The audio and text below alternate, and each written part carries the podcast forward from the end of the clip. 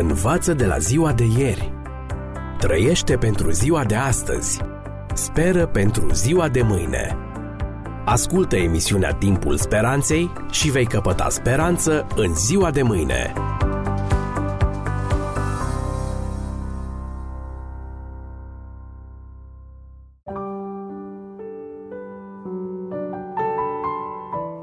Dragi prieteni, bine v-am regăsit la o nouă ediție specială a emisiunii Timpul Speranței cu genericul Viață fără limite. Data trecută vă spuneam că legea morală a lui Dumnezeu nu permite să fie încălcată, după cum nici legile fizice nu permit acest lucru. Și atunci ne întrebam ce ne facem, dat fiind că noi suntem obișnuiți să furăm totul, de la găleata vecinului până la nevasta lui – și nu putem trăi împreună decât, după cum scria francezul Jean-Jacques Rousseau, împiedicându-ne, subminându-ne, înșelându-ne, trădându-ne și distrugându-ne unul pe altul. Toate astea ne-ar condamna fără doar și poate, nu-i așa? Și de aceea avem nevoie de răscumpărare.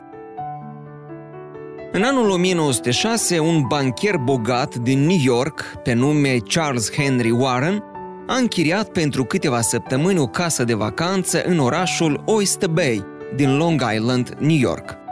La numai câteva săptămâni, unele din fiicele sale s-au îmbolnăvit de mult temuta febră tifoidă. Nu după mult timp, menajerele, soția sa și grădinarul s-au îmbolnăvit și ei. Jumătate din cei din casă se îmbolnăviseră. La început au dat vina pe apă, dar investigațiile ulterioare au arătat că purtătoarea bolii fusese bucătăreasa lor, o tânără imigrantă de origine irlandeză pe nume Mary Mellon, care plecase la câteva săptămâni după izbucnirea bolii.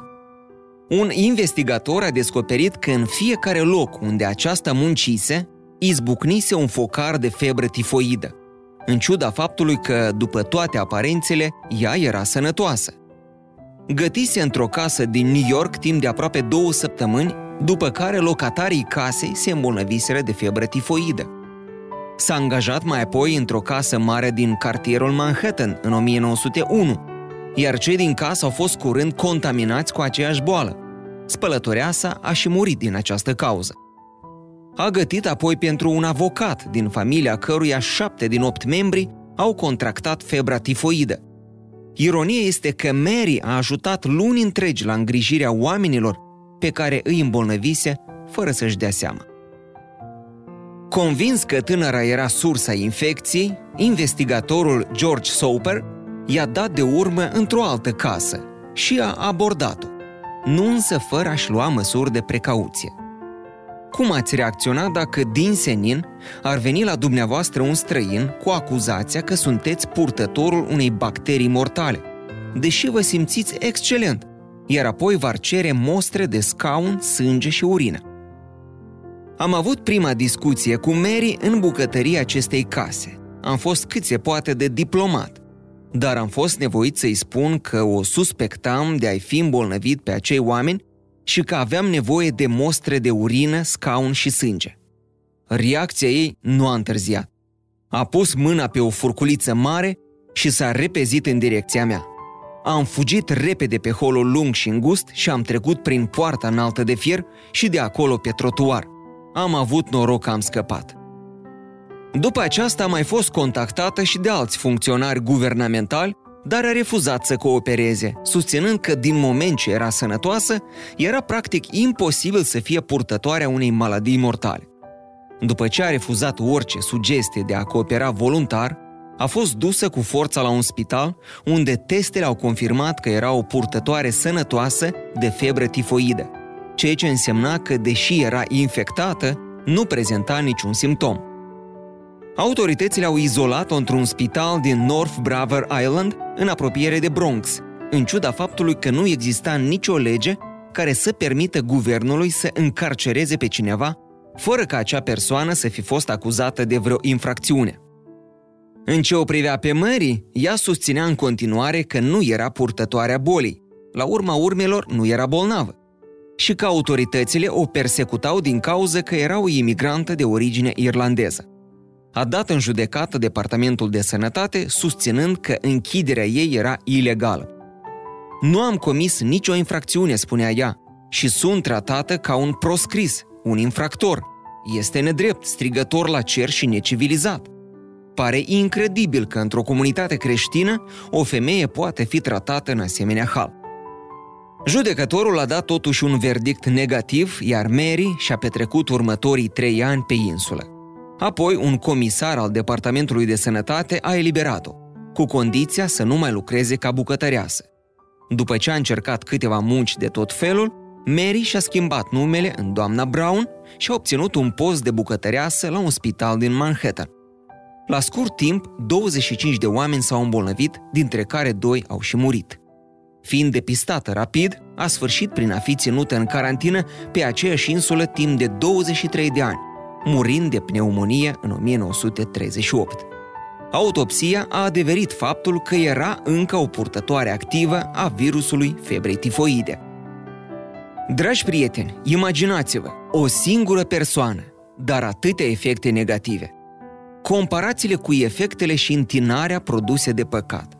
Înmulțiți-le cu miliardele de ființe umane care au trăit vreodată și veți începe să înțelegeți cu ce fel de problemă se confruntă omenirea.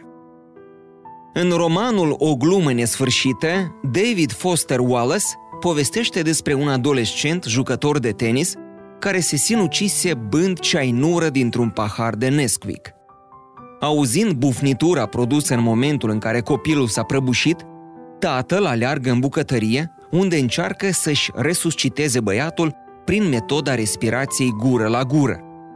Singura problemă este că și tatălui îi ajunge puțin din Nesquikul cu aromă de ceainură în gură și moare. Mama intră, îi vede pe amândoi zăcând pe jos, vineții și înțepeniți, îi face respirație gură la gură soțului, după care moare și ea.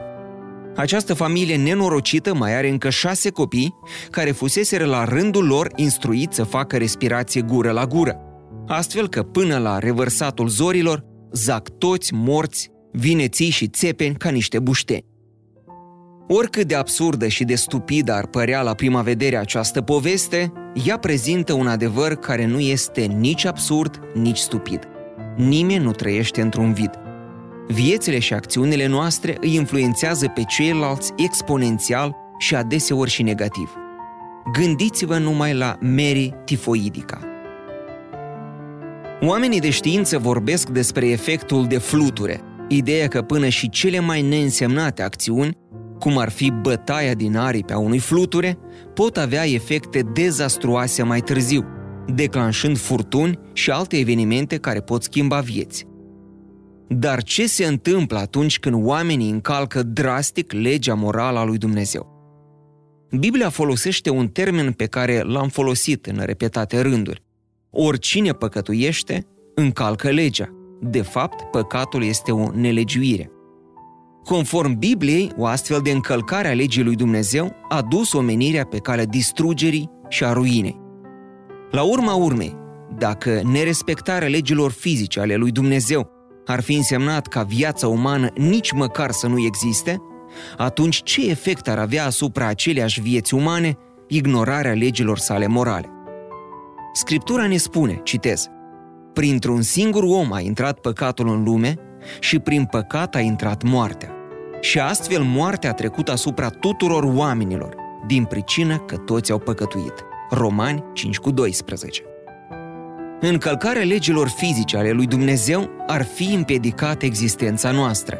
Încălcarea legilor morale are același efect, numai că se ajunge la acest punct mult mai încet.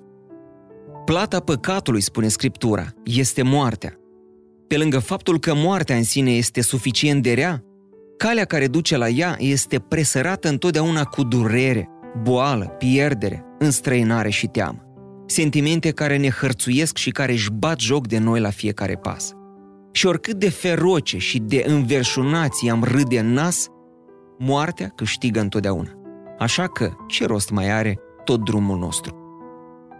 Ateul și autorul britanic Brian McGee scria că din pricina sumbrei realității a morții, nimic din tot ce a realizat sau nu a realizat în viață nu ar conta câtuși de puțin pentru mine sau pentru oricine altcineva atunci când nu vom mai fi decât nimic. Căci toți vor ajunge în această stare, inclusiv cei care nu s-au născut încă. Prin urmare, nu ar avea nicio importanță când voi muri și nu ar fi avut vreo importanță dacă nu m-aș fi născut niciodată. În orice caz, voi fi pentru întreaga eternitate ceea ce aș fi fost dacă nu m-aș fi născut niciodată. Nimic nu are vreun sens și nimic nu are vreun scop. Și în final, totul este nimic, crede autorul britanic. Dacă sensul vieții este cea mai presantă dintre toate întrebările, după cum spunea francezul Albert Camus, atunci, până nu găsim răspuns la problema morții, nu o vom putea rezolva nici pe cea a vieții. Deoarece, după cum înțelegea Brian McGee, moartea despoaie viața nu doar de suflare și simțire, ci și de sens. Desigur că, după mii de ani de progres, ar trebui să fim în stare să amânăm moartea un pic mai mult decât în zilele când medicii foloseau bălegar de vacă în elixiruri medicinale, ori lipitor pentru a trata bolile. Dar toate încercările noastre de a rezolva problema morții au fost la fel de eficiente ca și aceea de a trata obezitatea prin simpla ștergere a conținutului de grăsimi de pe o cutie de gogoși.